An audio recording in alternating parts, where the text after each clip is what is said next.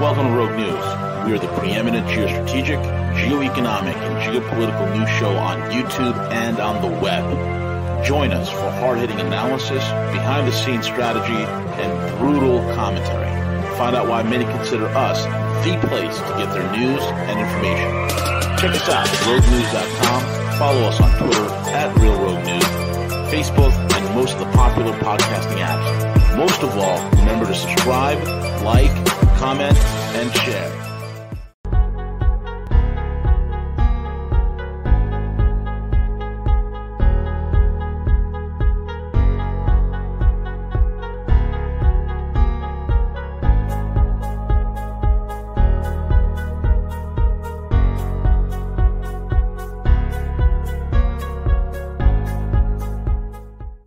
Hey, good evening, everyone. It's CJ. Hopefully, everyone is having a fantastic evening or morning, depending upon where you are.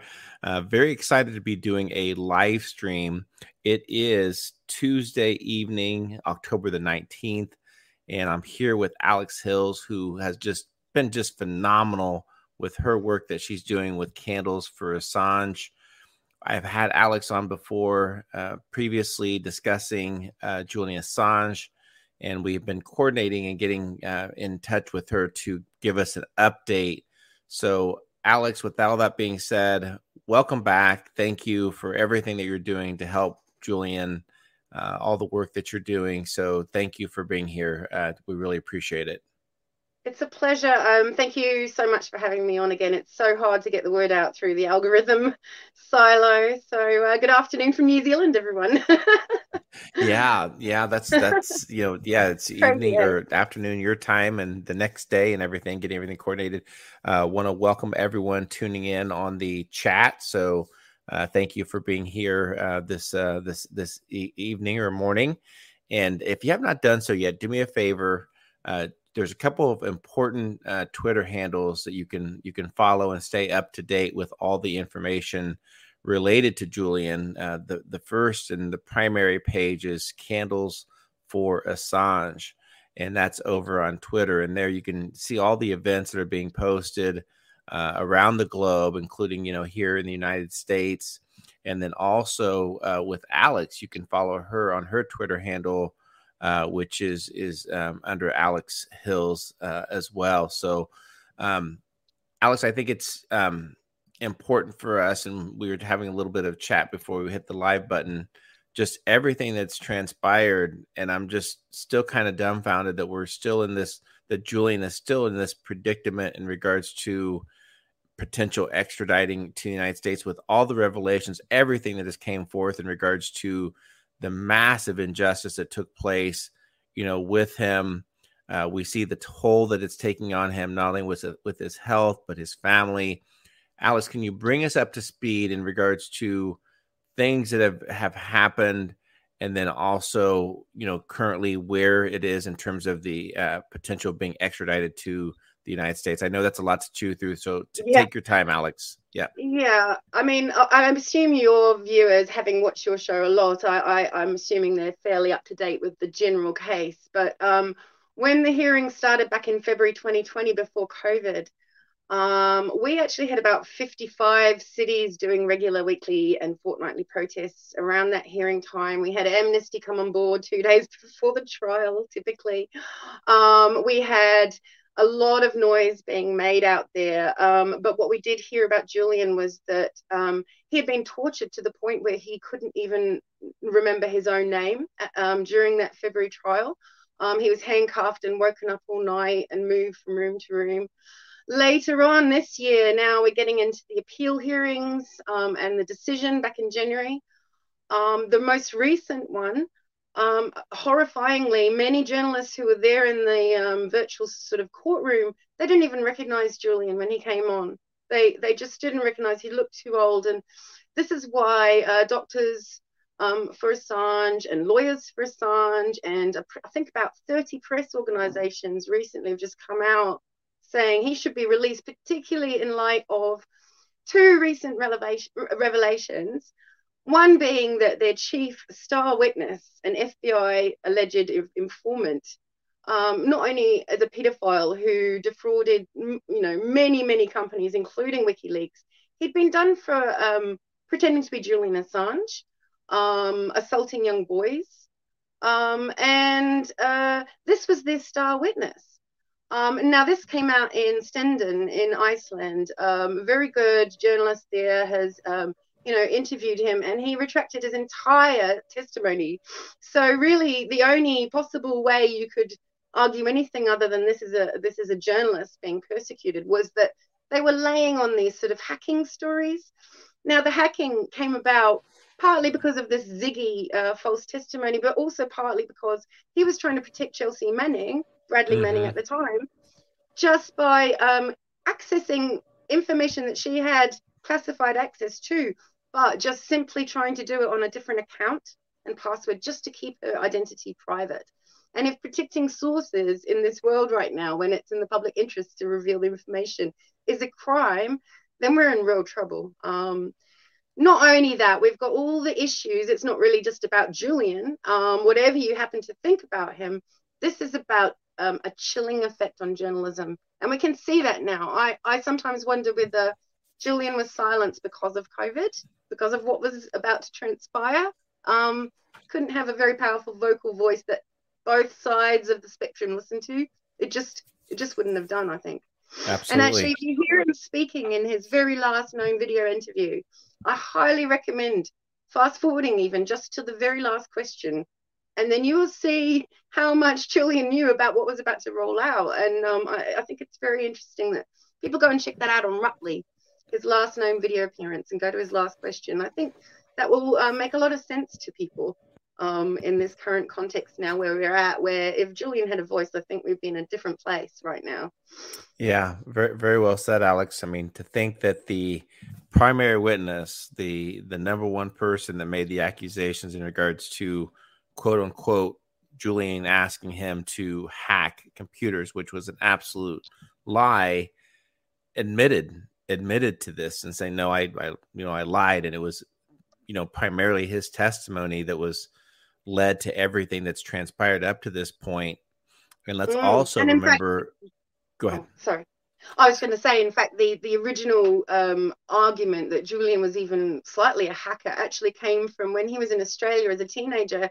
He helped the police there, uh, the AFP in Australia, find paedophiles using his hacking. So, um, yes, he was a very IT literate and, and fascinated by the idea of being able to create a Dropbox for journalists that was private and encrypted. Um, and I think we can all see he's revolution, revolutionized journalism and um, you know the testimony to that is all the awards, international awards um, that he's been um, given. So yeah, sorry, I just wanted to add that about the hacking.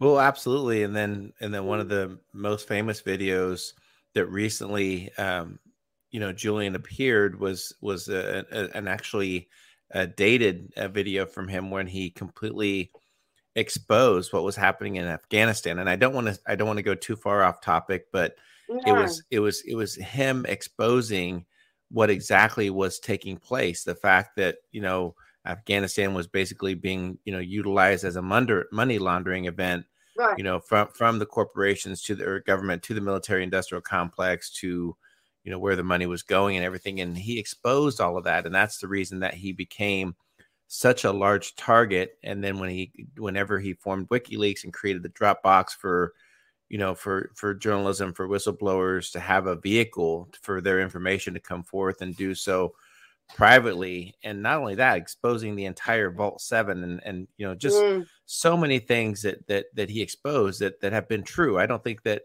anything that wikileaks has put out has been redacted or no, been shown to have years almost now. I, I, believe it's 15 years that they've been publishing and uh, never been a single retraction. No. And I think, yeah. yes, in terms of Pompeo and his assassination um, investigations into Julian, how they could assassinate him, I think that that was as a direct result of um, Vault 7. At least a lot of um, commentators believe that. Well, yes, mm. yes. And, and so, you know, and, and I believe even here recently, this article is dated as of October 7th, but the key witness in FBI case against Assange held in custody to stop his crime spree in Iceland. So here is this this individual that again was a is a is a no, noted liar, uh, lied in his testimony regarding Assange, and now is basically uh, potentially under criminal indictment for crimes that he still continues to commit in Iceland. I mean, all of these things. I mean, you you you cannot make this stuff up, Alex. You cannot. It's just it's like a cry for help from him, wasn't it? I mean, I, I don't know what what what what possessed him to to finally own up to this, but I mean, it just seems like a damaged individual, doesn't it? Really, really damaged. Um, it does. yes. Do yes. someone like Julian and and cause such horror for your own potential kids or family. You know, it just seems ridiculous. Yes, mm. and and one thing that I, I do want to share is um, a video of you in, in which you know you delivered a, a, a speech, rogue speech, into the um, I believe it was the British High Commissioner and the government, and I believe this actually got was it removed or banned? Something happened with this uh, with this yeah. video. Uh, so, wow. Yeah, a lot of things happened. um, yeah, so we were doing a, a, protest on World Press Freedom Day, and we got wind of this uh, breakfast going on at the New Zealand Parliament in the morning in that very fancy room there. And we sat through a conference about World Press Freedom, and not a single mention of Julian Assange or WikiLeaks, of course. I mean, the Canadian um, High Commissioner was actually in the audience sitting next to me, um, and they didn't know who we were, but my friend was poised with a mobile phone, and it's a bit bad sound, but that's why I put the, the subtitles on. Um, yeah. What you have there is an, a local MP. Um, you have one of the mm, biggest mainstream media journalists in New Zealand, Tova O'Brien. You have the British High Commissioner cheering it. You've got a guy called um, Richard Harman, I think, from Politik website, Politik with a K website. And then you've got an academic called Andrew Ladley there. Um, and I basically jumped up when I realized they weren't going to uh, ask any questions of the audience, and I just mm-hmm. started ranting at them. And I'm afraid I did it very quickly because I, I got wind that they were trying to to get me off, and well, it was oh. all being live streamed and everything. So right. um, they yeah. were trying to get me. So I was trying to get the words out as quick as possible. But unbelievably, the High Commissioner whispered something to Richard Harman, who then turned around and said, "Oh yes, of course." Uh, you know, um, the Guardian editor Luke Harding has said that he's not a journalist, um, and you know, nonsense stuff. And it was just a, a, waffle, and then they excused themselves, and I, I did a bit more retorting, um, and then they moved on. So they just weren't interested in covering it. But then it got translated in about three languages, and philosophers and socialists and Web, World Such WSWS wrote about it. And then years later, when all this censorship was happening, um, they were taking down all the Trump people. I remember the WS, WS and SEG, the socialist equality groups, they were they were cheering for that. And then the week later, on the 23rd of January, we all got taken down. I think they felt that they wanted to take down the left, and they mistakenly assumed I'm a lefty. Mm-hmm. Um, and they took me down with World Socialist website. So it was either that or it was my outspokenness uh, during the current sure. crisis. I, I don't well, know which one it well, Alice, let's play this so that our audience um, understand exactly your your actions and and and hats off to you for for for doing this. Um, all kinds of courage displayed. So so let's play this.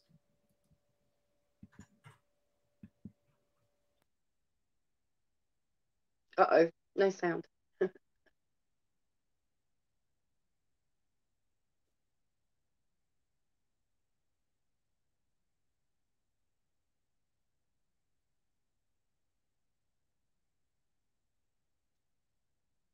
Did you say there's no audio coming through on it?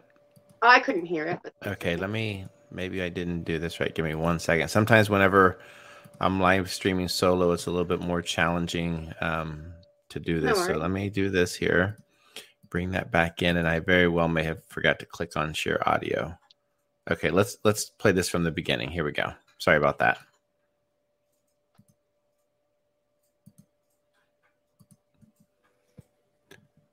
Just takes it just takes a minute for that. Focused on lies in the social media, but not those in MSM. I want to point out the brazen hypocrisy of World Press Freedom Day being hosted by the UK government at this dark time. Julian Assange is being persecuted by war criminals and the corrupt that he exposed are still sitting in positions of power in the government on both sides of the aisle as well as in much of the media. Imagine the precedent Trump is setting that any country could extradite any foreign journalist or publisher and make them subject to draconian laws, possibly the death penalty, just because they publish truth about the world's government's war crimes. Imagine if that state of Saudi Arabia. We call on the world media to stand by their award-winning colleague and Nobel Prize Peace Prize nominee. End the smears and lies about an anti-war hero. You want to know how to get people trusting you more? Tell the truth. Stop delivering a one-sided, sanctioned, government-sanctioned narrative. That is what is going on. Thank you. Um, in being held to account of justice, and it's not, I would say, a, a media freedom issue. Publisher.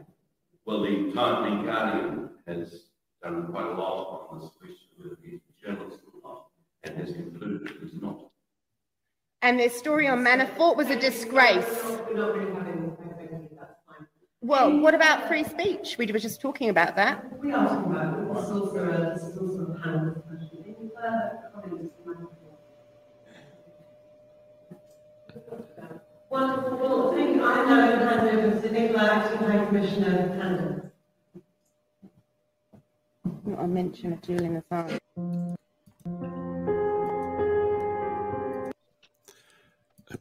What a shame. What an absolute Yeah. shame. But what was rather pleasing was it got really picked up on Twitter as well. Um, you know, hundreds of thousands of impressions, and then Kristinn Hrafnsson um, retweeted and ripped the British High Commissioner's a new one um, tweet. Uh, it was great to see. So there was a, a lot of publicity about that, and it really, I think, it did Luke Harding some damage with any luck. Yes, yes, indeed. Yeah. And and part of the conversation and you know other revelations that came forth was in regards to uh and this was probably by far the most um I guess you could say in terms of attack on free speech, attack on um, the ideas of of the even even you know the Constitution here in the United States and what happens, and that's the fact that it became known that there was an actual plot that came forth by the intelligence op- operations, the CIA, to either to kidnap or flat out just assassinate Julian uh, while he was in the the embassy uh, as as uh, you know having basically you know political asylum during that time period. But yet we were the United States was willing to violate all type of international laws to do this. Um, very just just crazy, Alex, that that, this was Mm. going to happen.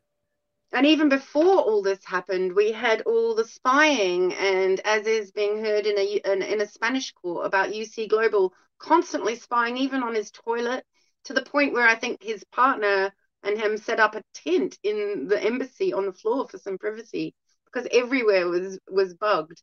And I think you might remember Cassandra Fairbanks went there. I did a video on my channel, Alex Hill's channel. Um, Cassandra Fairbanks also wanted to warn him, and they were trying to talk and they had to sort of put the white noise on and pass notes to each other and all that sort of stuff just to get the message across. Um, so his legal privilege, you know, we already know he had no legal privilege, no allowance to meet with his lawyers. I mean, complete isolation, torture, persecution. I mean, it really, it it doesn't get better than this, you, you know. And they call out Russia and China for their terrible, Saudi Arabia for their terrible practices. But look, it's the same, isn't it? It it is the same, and I think in the event where we currently are, where people ha- there's such a large distrust in in quote unquote the the the media, it's because for the most part the attack on uh, Julian is is attack on the the entire uh, sector of, of journalists and investigative journalists who are exposing a lot of the things that, that's taken place, and from there it's just it's, it's just escalated. There's been no recourse in terms of what's happening in the, in the mainstream media. And that's why the efforts to help Julian is just so important because this speaks volumes as to more than just an individual. It, it, it impacts all of us in terms of of, of freedom of speech in terms of, of journalism who historically have been really safeguarded as far as any type of, of prosecution. And now to witness the how this has been elevated so much to the point now mm-hmm. where there is a risk that in the event that that Julian is extradited, it's basically a death sentence. In the event that Julian is extradited to the United States, it's basically a death sentence for him. Um, the the way I look Mm. at it, and many others Yeah. as well, Alex.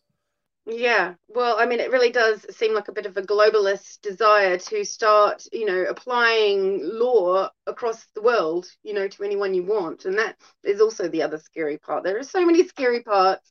I mean, what's lovely is the change of attitude. I mean, when I first did this in 2018, you know, you get the odd feminist spit at you or I'm an elderly guy get upset about classified information and state secrets. You get the occasional hate, really, and not very much, pe- not many people would know about Julian.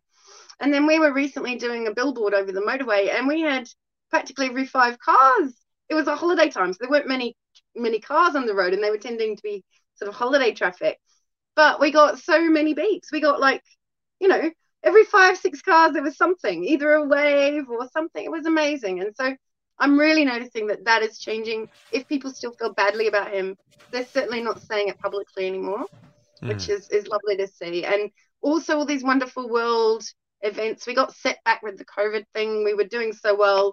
Team Assange was sort of listing. That's not anyone, by the way. That's not. No one's taken ownership of Team Assange. That's just expressing all the groups out there that are working sure, so hard. Sure. But a yeah, lot of the a lot of the supporters suffer from being very isolated, not only by the algorithm, but there seems to be a direct attempt to try and not get your information to local people. So I'm not very good at getting people to Wellington to a protest. You know, I can get to 20, 30 maybe. Um, it's not my forte.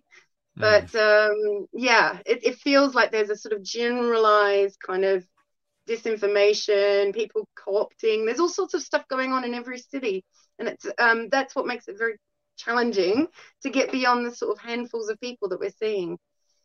Yes, and indeed. And if if you don't mind, Alex, if you could uh, bring us up to speed in terms of the next key dates and in terms of of the courts there in the UK. Uh, what are those dates? And then also right. what I can do, I can I can also share screen a little bit as well in terms of some of the events that are that it will be taking place around the globe as well. So could you could you bring yeah, us well, up to speed? Uh, last time I counted, I think it was about 60 events around the world in as many as 39 cities, 14 countries. Um, we are sort of doing a series of events over the whole week because a lot of people are already doing weekly protests, so we're sort of fitting them all in. Um, starting on the Friday, Sydney and Melbourne. Um, the main protest, I think, because people are around on the weekend, is the 23rd on the Saturday. Um, and then that's literally in, I don't know, probably about 20 cities already on that day. Then um, on the 24th, unfortunately, I don't know if you've heard, but Netflix are airing a documentary smear, an old one, which mm. will hmm. say that he's a Russian agent and that he's a rapist and all this nonsense. Um, they are um, intending to air that at midnight, well, Sunday, so I guess late on Saturday. Um, and that's at Pacific time, um, midnight, which means that New York is 3 in the morning, um, London is 7 a.m., Europe is 8 a.m., I'm uh, 8 p.m. And uh, yeah, so what we were hoping to do was go outside. This is an idea by Rose McGowan, actually, who was live streaming with us the other day. Um, this was her idea is to live real time debunk the smear outside their headquarters in every single country that we can. Um, I think we've got Mexico, we might have Paris, um, we have Los Gatos, which is the main headquarters. Then there's mm. Los Angeles, um, London, Berlin, Amsterdam, Paris. Um, Sydney has an office, but I haven't found it yet. Um, and then I found the little local office here in Wellington. So we're going to try and hit that during the live broadcast. Or worst case scenario, we'll do an online broadcast with all those countries and the people, and we'll do some other action that's at a better time because obviously midnight is, is not a great time to protest all around the world, unfortunately. But um, yes. Um, yeah, that